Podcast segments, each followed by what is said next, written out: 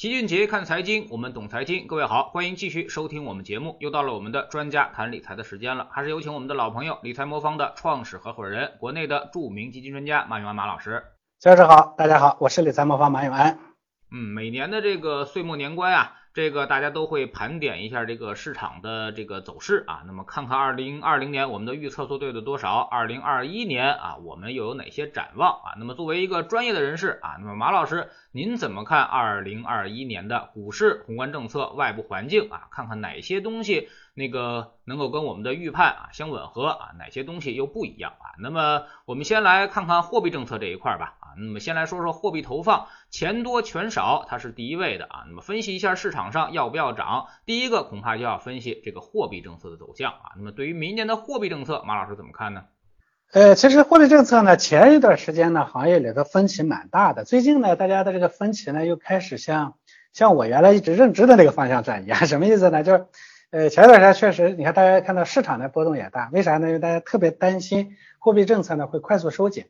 呃，因为坦白的说啊，咱们的央行呢素来有收紧货币的传统啊，有这种冲动，稍微呢这个好一点，他就会特别想把货币收紧收收回去，这个是我们央行的一个历史传统。那大家会看到呢，今年呢因为疫情的影响呢，所以全球的央行呢都在宽货币，但是中国的央行呢是全球第一个退出宽松货币的这样一个央行，大的经济体里头啊，但是我们还留着一个口子呢，说宽信用，就钱多一边呢还能给那个。稍微信用差一些的企业能把钱放出去啊，这是呢货货币呢能够大量流通的两个前提啊。但是我们央行呢先回到了一个中性的货币政策，那之后呢呃信用呢还是在放宽的。现在大家特别担心，因为我们的呃经济复苏的情况呢这个不错。所以呢，就担心二零二一年的这个货币政策又像以前一样啊，总是有管不住这个收紧的这种冲动呢，再把货币呢收收回去。那么收回去呢，会对经济造成比较大的影响，让我们这个弱复苏的经济呢，复苏的过程呢受到比较大的冲击。这是前一段时间大家的担忧。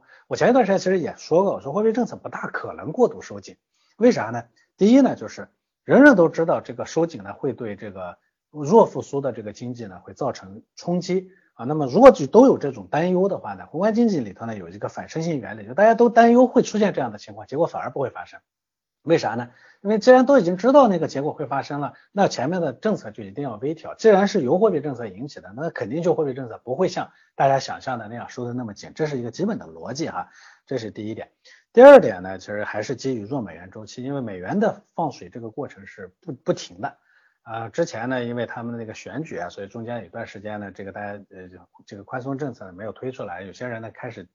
产生一些不必要的联想，觉得人家可能会停止，那个停止不了。现在它的这个复苏的过程呢，必然要靠这样的一个呃呃这个这个这个这个货币呢来推动，这是一方面。当然另一方面呢，美国的经济数据呢，抛去疫情的影响以后呢，在消费数据看起来，以消费数据为表征的这样的经济呢，其实不错的。这种情况下呢，美元必然要开启一轮新的这个扩张周期，也就是它的所谓的这个弱美元周期，让美元呢全球泛滥。这种情况下呢，如果我们过度收紧了，意味着我们的汇率会大幅度的提升，这个对我们的出口等等是不利的。所以这种情况下呢，弱美元周期下，人民币特别强，这不是自自自觉的呃墙角嘛，对不对？所以呢。外部环境也是我们没有这个过度收紧货货币的这个空间，所以我当时判断呢，我说不会。那果然呢，其实在这个之前结束那个中央经济工作会议上呢，也特别提到了说，货币政策呢不急转弯啊，明确的说法呢，就是明年宏观政策要保持连续性、稳定性、可持续性，要继续实施积极的财政政策和稳健的货币政策，保持对经济复苏的必要支持力度。这其实把话就挑明了说了，货币。不会像大家想象的那样紧，这是我的我的基本判断。嗯，那么现在大家都在发现一个矛盾啊，就是外面这个放水放的比较多啊，但是国内的这个货币还是收的比较紧的啊。那么您觉得这个明年的货币会不会这个是维持现状呢，还是会向松或者是紧稍微的调节一下？呃，我放一个这个跟行业中完全不同的观点，现在大家都担心呢，说明年呢有可能会加息。啊，这是这是很多人的一个担忧。我认为呢，在弱美元周期下，我们很可能会面临着不得不减息的这样的一个一个一个困境。因为一边我们的 CPI 确实不支持我们加息，我们 CPI 很低的，都负的了，对不对？另一边呢，就弱美元周期下，你要是在加息的话，会加剧热钱的大量流入，会给我们的外贸呢带来更大的困难。这种情况下呢，我觉得我们完全没有这个呃加息的空间，所以我认为货币政策很可能会被迫继续宽松下去，会比大家想象的还宽松一点。嗯，那么在这样的货币政策的大的背景之下啊，那么您觉得明年的经济大概会是一个什么样的一个情况？呃，经济呢，它当然是这个另一个变量哈，它跟货币呢有没有关系呢？对中国这样一个实体经济为主，它不是靠钱推起来的这样一个经济体来说，我们的经济呢，其实主要还是那三驾马车，马车就是看经济的数据，尤其我们现在又开始重提这个。啊，需求侧的改革的情况下，我们要重新去分析这三驾马车，所谓投资、消费、出口这三个角度来分析。那我的观点也非常清晰，我认为经济这一块上很难见到超预期的想象。为啥呢？主要还是来自于这三个方面，就投资的部分，因为我们看到房地产为代表的旧经济已经复苏了。所以呢，投资的这部分在这上面不会有特别大的增长，而新经济呢，我们其实正好在一个新旧经济的转折点上。我相信呢，我们在二零二一年会见到下一轮新经济的各种各样的萌芽，因为我们的五 G 呢，基本上布的已经也差不多了。照道理说呢，基于这样的新的信息技术呢，新的应用或者下一代的这个增长点可能会逐步的出来，但是你指望它一口就吃成胖子，一出来就变成从咕咕坠地一下子变成一个长大的胖大的这个。呃，大汉这个也不现实，对不对？所以呢，我们会今年见到这个新经济的呃萌芽，但是呢，指望它能大幅度的带动投资，我觉得也有困难。所以投资部分呢，我们不会见到特别的呃有超预期的情况。那消费部分呢，我们其实也基本上抡圆了是了。当然了，随着疫情的改善呢，消费这一块呢会如大家预期的一样复苏啊，但是也不会有特别超高的这个超预期的部分。那唯一有超预期的部分呢，我觉得还是出口，因为。呃，弱美元周期本身它会带动美国向全球的这个买买买的这个过程，这是第一方面。然后呢，全球其他经济体在疫情啊带病复苏的这个过程中，对中国的生产呢也会有更高的期待，这是第二点。第三点呢，确实，呃，这一次疫情呢，甚至强化了中国的各种制造业的这个这个竞争力，还有我们完整的产业链加上我们内部控制的有力啊，所以呢，导致。原本一些低端的产能呢，本来应该出去的，反而呢现在还出不去了，还在这个地方。所以出口部分呢，我觉得可能会有些超预期的想象。但是这部分呢，在整个经济的这个占比里头，其实不算很高了。好多人说中国是出口型经济，其实我们不是了，我们的出口在中国经济的占比不算很高。所以总体上我对经济这一部分呢，不抱特别大的期望。我觉得跟大家想象的可能会是一样的啊。嗯，那么之前很多人也在说啊，说这个弱美元政策啊，包括这个美元在使劲的印钱，我们看到最近也是各种大宗商品都在涨价啊。那么有人担心会发生这个输入型的通胀啊，您怎么看输入型通胀的问题？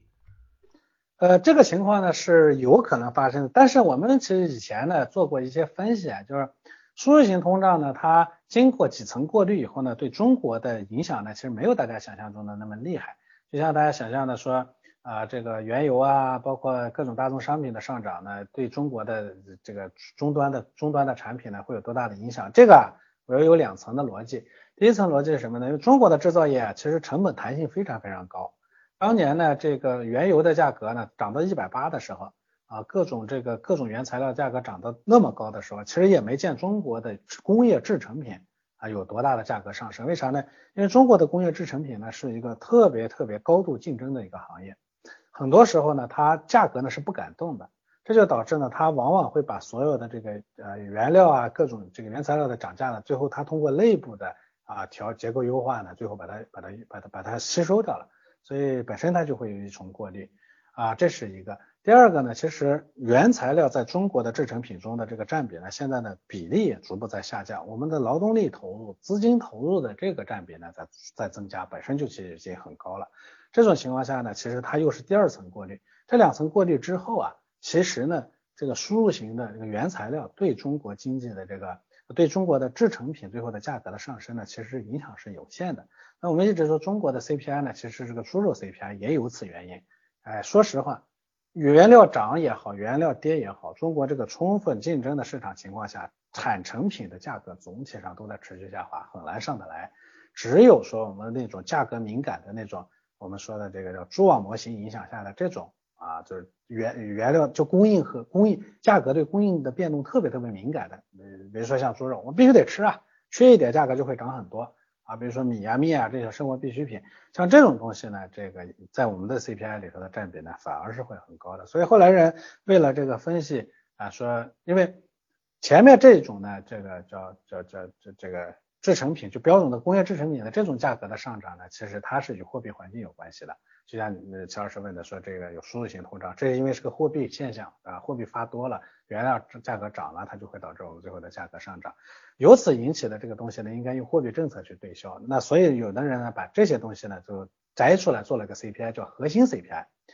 然后把这些那个像猪肉啊、食品啊这些东西呢，把它把它叫非核心 CPI。那非核心 CPI 呢，跟货币政策是没有一毛钱的关系的。现在大家担心说输入型通胀呢，有可能会导致啊输入啊这个原材料价格上升，会导致输入型通胀，有可能会改变我们的货币政策。这里头我说了，第一呢啊如果说输入型通胀，输入型通胀它影响不了核心 CPI，而核心 CPI 跟货币有关，那核心 CPI 涨不起来，货币政策也不会不会影不会改变。那我们的非核心 CPI 呢？它又跟货币政策没关系。以前呢，我们把这两个东西混在一起，猪肉价格涨了，我们就动用货币政策去调整。那猪肉价格涨了，是因为猪肉母猪不下崽儿，对不对？你他又听不懂央行的政策，央行说，哎，我要放货币了啊，那个我我要收货币了啊，你母猪赶紧下崽儿，那不扯淡嘛，对不对？所以这东西不是个货币现象，它就不能用货币政策去调整。所以我的基本逻辑是，输入型通胀的影响没那么大，这是历史上已经证明过的。几层过滤以后，本身对我们影响很小。即便是有影响，这也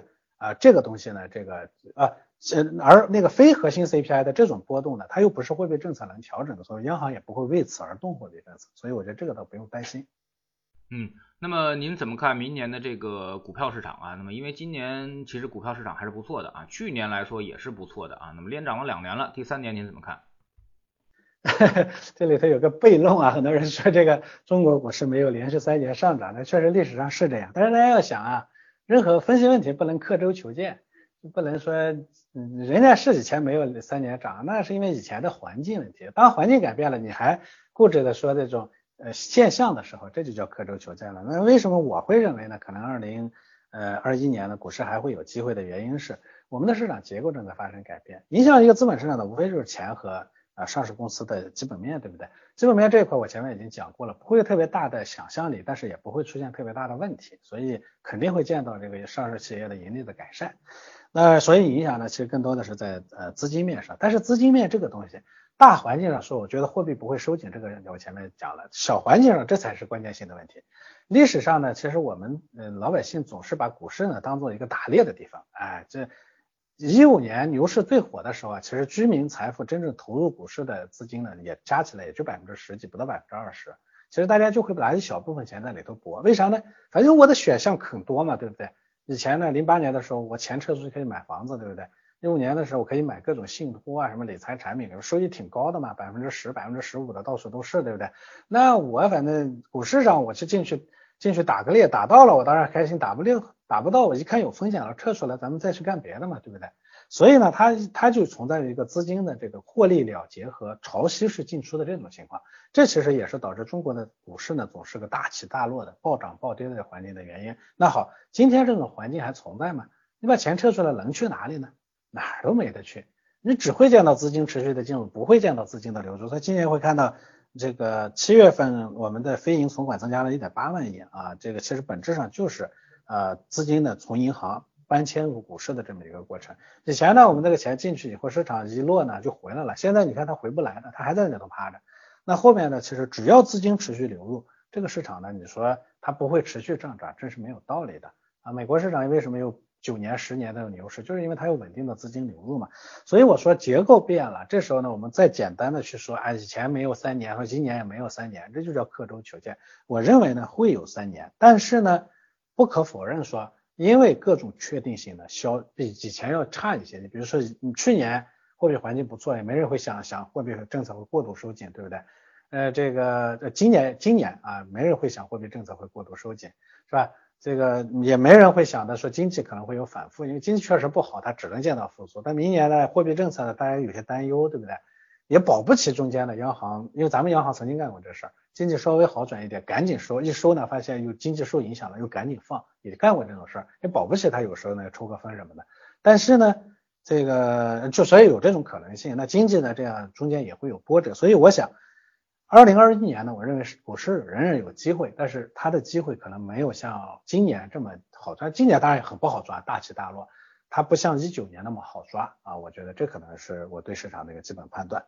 嗯，这点呢，我可能跟马老师稍微有点分歧啊，咱俩这观点都统一了两年了，第三年可能也真有点分歧了，因为明年我觉得整个的股市呢可能会有一个冲高回落的这么一个走势啊，其实明年我觉得反而可能没有今年这么看好了啊，那么我们可能会更加倾向于防守啊，那么希望马老师是对的啊。哦，这个里头呢，我也跟您要解释一下。我并不认为呢，今年呢会是像一二零二零啊一九年或者二零二零年那么好做。我认为今年肯定很不好做，这是我这我特别认同的。但是呢，它会是冲高回落，还是在里头呢不停的出现阶段性机会？这个呢我们可能有分歧。我认为呢，今年呢可能机会还是大于挑战，只是这个这个挑战呢比往年可能要大一些了。你像一九年呢，你闭着眼睛都能挣钱；一二零年呢，只要你死扛住，它也能挣钱啊。但是二零呃，二一年呢，你要是不聪明，可能就挣不到钱啊，这是这是市场的一个差异，我觉得，嗯嗯，呃，还是我们原来那个观点啊，那么判断归判断啊，策略归策略啊，那么判断你可以天天做啊，那么判断明年市场涨啊跌啊，判断明天股市涨啊跌啊，你都可以随便做啊，但是策略呢，其实大家我们会一如既往的啊，保持一个惯性啊，包括我们之前说的策略就是。随着市场越往上走啊，那么我们的组合的配置啊，配置比例会越倾向于债券啊，越倾向于防守啊，那么这个我们是永远不会变的啊。那么马老师恐怕也会是这么操作吧？呃，我们这个操作上呢，会跟齐老师的略微有一点差异的地方在于说，啊，因为我们不做反向交易，基本上不做反向交易，但是呢，市场越涨的过程中，我们会越警惕，市场的估值变高的时候，它会越来越灵敏。啊，就意味着说，因为我们认为它风险增大了嘛，所以它调整的这个稍微市场的风吹草动，我们可能就跑得会更快，这是我们的这种模型的特点。但是我们不做过多的左侧预判。其实其实前面说的特别对，判断归判断，操作归操作，这是一个职业投资人呢应该有的这个伎俩哈，我特别认同这一点。所以呢，呃，我们呢是会密切的关注。我也认为，嗯，一二一年的市场一定比二零年的市场的风险会更大，所以呢，我们的风险模型呢可能会更敏感的，会监控市场的变动。啊，但是我们不会说因为估值高了我就简单的砍仓，不会的啊。但是确实，如果高了以后，市场的风吹草动引起我们砍仓的概率就会加大，这其实是投资的基本逻辑啊。嗯。但是呢，很多投资者啊，其实都是更倾向于牛市的啊。那么希望牛市啊到来啊，那么以为牛市到来了，自己就能赚很多钱了啊。但其实呢，今天早上我刚刚写了一篇文章啊，好像这个逻辑是完全相反啊。牛市真的到了，你可能还会亏很多钱啊。牛市就是很多投资者亏钱的最主要的一个原因啊。比如说今年这波七到八月份，很多投资者才进场，而且买了很多五 G 啊、芯片呀，包括这个半导体啊这种最热门的题材啊，结果拿到现在可能已经亏掉了百分之三十到四十了啊。您怎么看这个牛市悖论？哎，这个我特别认同啊，不是说牛市大家都会赚钱，这牛市赔钱的概率反而更大，这确实是个事实。我给大家说个数据啊，就算今年啊，今年呢基金呢收益率很高，对吧？今年呢基民的亏损概率仍然超过一一半啊，这个数据很多人不相信啊，我给大家说这个数据来源，一个呢是上个月这个行业类的统计啊，他们做的一个呃抽样调查，大概有百分之六十四的基民今年并没有赚到钱。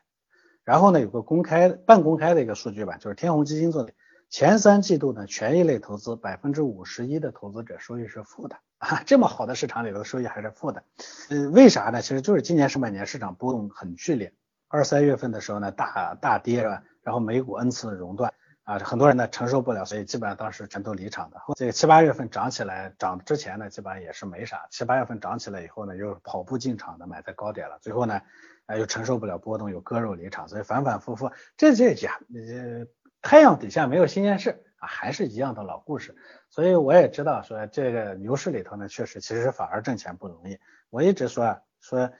我们必须得换一种方式活，我们不能总去重复古老的故事啊，是吧？你怎么去打破这个基金赚钱、基民亏钱这个魔咒？我觉得这才是关键的关键啊。所以我说说理财魔方怎么做的哈。第一呢，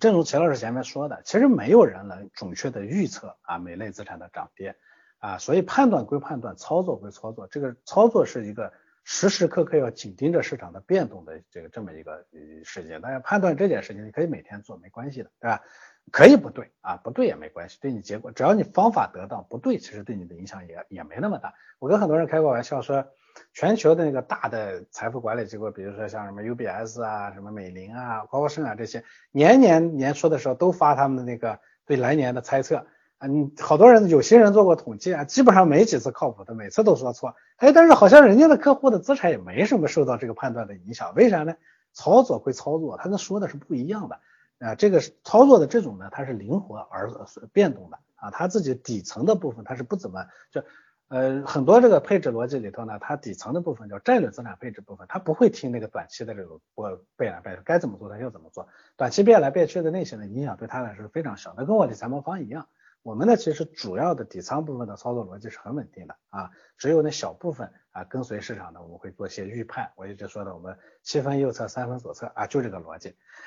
呃，所以呢，我们的基本逻辑是先不去精确判断市场的涨跌，因为这个很难。首先要做好各类资产的均衡配置啊，所以我们的理财魔方的基金组合呢，我配股票啊，配债券，配货币，配黄金。A 光股票呢，我还配 A 股、配美股、配港股等等各类资产呢，先此消彼长，先把这个基底打好了以后。啊，这就叫安全的后方，在这个基础上呢，略微再做一点点预判，就做做一点点左侧的部分。那做对了呢，当然能增加一些收益；做错了也没关系嘛，对，但我们影响也不大。这是第一点。第二点呢，在做好这个组合的情况下呢，我们持续的会帮助客户来做那个陪伴式服务。因为总有理财魔方的用户今年来问我们，理财魔方今年收益率一般，平均大概到现在大概就百分之七到八的样子啊，不高了。好多人说，哎呦，今年基金某某基金涨了百分之三十、百分之四十啊，你说。这个这个，我为什么人家收益那么高，我为什么就进去就亏钱了？理财这个东西它是个高度个性化的东西，其实不是看你长得多么好啊，你长得好了你进去就能赚到，那这个挣钱也太容易了，是吧？所以关键还是要能拿得住，而拿得住这个事情呢，其实它与个性化的配置密切相关。你能挣多少钱那是有定数的，所以要针对你这个真正的定数呢来给你定做组合。那百分之三十四十过眼烟云，你挣不到的啊。这是第二点，第三点呢？因为我的这种风险控制的好，所以呢，我是期望我们的客户呢能放大钱的。我理财猫是可以放大钱的，对吧？就就像我前面说的，很多客户说，哎呦，今年基金百分之三十四十，我说你放多少钱在里头吧，对不对？不敢放钱进去，多少收益率也跟你没关系了，对不对？我是只有百分之七的收益率，我的客户呢，百分之有一百万，他能能把七十万放在我这儿，那百分之七的收益率他也是四万九啊，你一百万你只能放一万块钱进那个。基金那基金挣百分之四十，你不也是四千块钱吗？对不对？我们最终是靠钱来花钱的，我们又不是看靠收益率来支付这个费用的。你说我要买个手机，哎，你说我拿那个百分之十十十的收益率来买，人家不人家不会卖给你。你说我拿这四四万九千块钱给你，那人家才才才会卖给你，对不对？所以我觉得这是一个基本的逻辑。所以呢，我的基本观点还是说啊，这个。呃，选择好的方式啊，不要在这个不要不不要不要不要老被判断的呃带上带上乱跑，选择合适的方式，就像我们理财魔方这样的方式啊，你可以下载一个 APP 呢去体验一下，嗯嗯，但是您也经常会被吐槽啊，在我这里反馈啊，就是说说您选的基金为什么都排名靠后，或者说业绩不行啊，您给解释一下。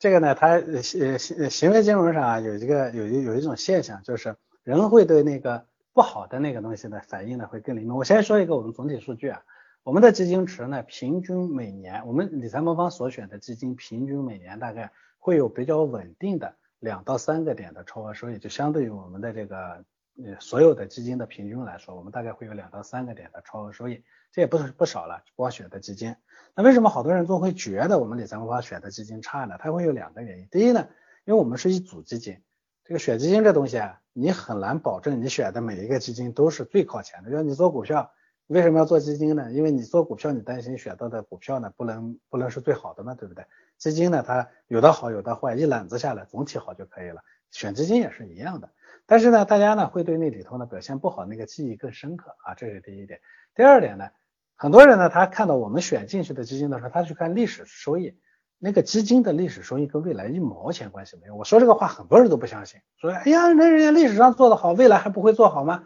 两码事。你随便去做一个测试，你就知道过去业绩好跟过未来业绩好之间一毛钱关系都没有啊。这基本上是一个铁律啊。呃，甚至甚至我要非得说有点关系的话，恐怕是不好的关系。历史上呢，我做过一个研究，就是呃，在呃一九年的七月份之前呢，我做做了一个大概之前五年的一个研究，就我每年都把前一年的前五名的基金买进来啊，然后到年底的时候我把前五名的基金买进来。那一九年七月份之前呢，上证指数大概一共涨了百分之十七。我做的这个就每年去买之前百分之十呃前五名的这个基金的这种策略呢，是负的百分之十七，正好反了。这是啥呢？因为嗯，这个有一个品牌效应，就一个基金业绩做得好啊，很多人会追捧进去买啊什么的，规模会持续扩大，基金经理呢他一下就会无所适从。规模是基金业绩的敌人，只要规模大了，这个业绩呢就会下滑，这是第一点。第二点呢，这就是均值回归定律。其实大部分的基金啊，时间拉的长一些，收益都差不多啊。主要同类型，比如做大盘股票的基金，收益都差不多；做小盘股票的基金，收益都差不多。几年下来啊，收益都很接近的。那所以意味着说，某一年特别好的时候，下一年可能就会特别差。这种情况呢，在国内有，国外也是这个样子的。所以过去的业绩对过来未跟未来没有任何关系。但我们客户一看说，哎，我选进去这个基金为什么历史业绩不太好？历史业绩有好的也有不好的，但是它历史业绩好坏跟我有什么关系呢？我只确保说它未来总体上不错就行了。我总体上的结果就是我跟大家说的，我的基金只选择了总体上大概相对于整个基金来说，平均大概有两到三个点的超额收益，这也是非常不容易的了。嗯。嗯，其实之前我们一直也说过一个观点啊，那么基金呢，就是尤其是好的基金啊，那么之前做过很出色业绩的这种主动型基金啊，一定是买跌不买涨啊，也就是说它三到六个月啊跑不赢市场的时候，反而是我们容易进场的时候。如果它这个基金呢，这个超额收益啊，那么短期内超额收益跑赢了市场啊，那么甚至是大幅跑赢市场的时候，这个时候呢，千万别去追啊，一旦你追了，很可能马上就会吃到一个土啊，那么它就会出现一个均值回归的一个下跌啊。很多人在七到八月份追这个呃芯片啊，追这个医药啊，追这个这个这个半导体啊，都是这么追出来的啊。那么一些行业基金涨得太高了啊，所以说导致了它呃后面三个月啊，基本上损失了百分之三十到四十的一个情况啊。那么马老师再给我们分析一下啊，那么这个呃明年啊，您觉得这个外部的环境会对我们造成一些什么影响呢？外部环境这一块呢，我跟大家的判断可能不太一样啊。我觉得现在呢，市场上弥漫着一种乐观的气氛，大家觉得这个人家的呃新班长上台了嘛，对不对？这个呃总归呢，这个新班长起码是个讲理的人，对不对？不像原来的那个不讲理，是吧？呃，在在在好歹好歹呢，咱们的这个关系会缓和缓和，我们的外部环境可能会好转一点。这事情我觉得大家要谨慎一点。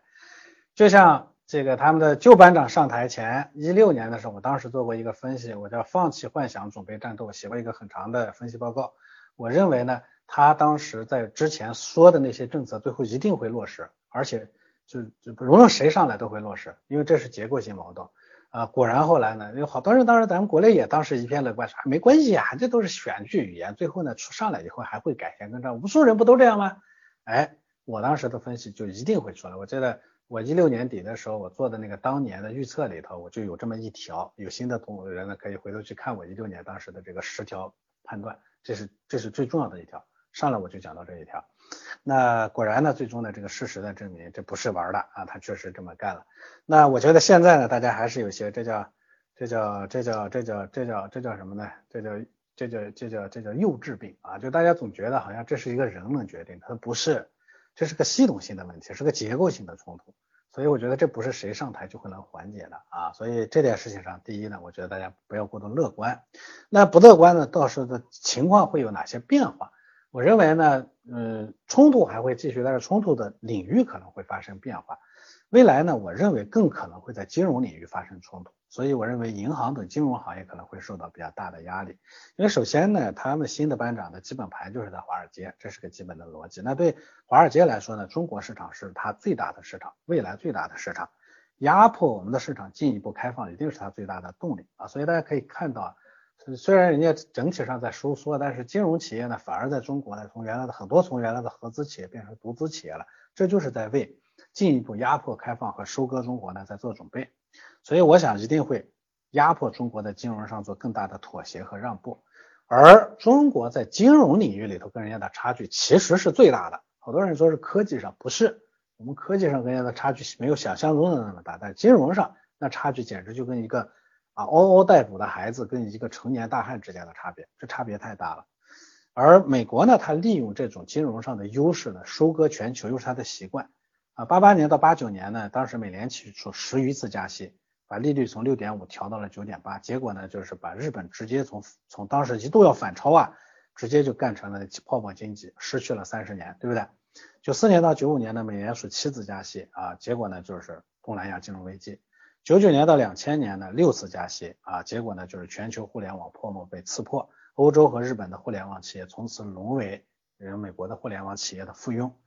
零四年到零六年的十七次加息，当时呢就结果就是著名的全球经济危机，当时叫欧债危机啊。所以他每一轮都很熟练的利用这个方式来收割。那收割的基本逻辑就是先宽松，宽松的过程中呢逼迫你开放，只要然后呢再收紧。这个过程中呢，你已开放了吗？开放了之后，好，我再来用我的资本来收割你，这基本上它的一个基本逻辑。所以我想它免不了还会用这样方打法来打，这毕竟是它优势最大的领域，所以大家一定要重视。今年可能在这这个领域里头的冲突可能会比较大。第二呢，我觉得可能各种地缘环境会变差，因为这也是他们的一个传统。你看这四年呢，我们虽然磕磕碰碰、打打闹闹，但是呢，其实我们的周边环境在改善，我们跟我们的。周围的日本啊、韩国啊，包括东南亚国家，其实总体上环这个感受呢是比较好的，大家的关系呢在改善。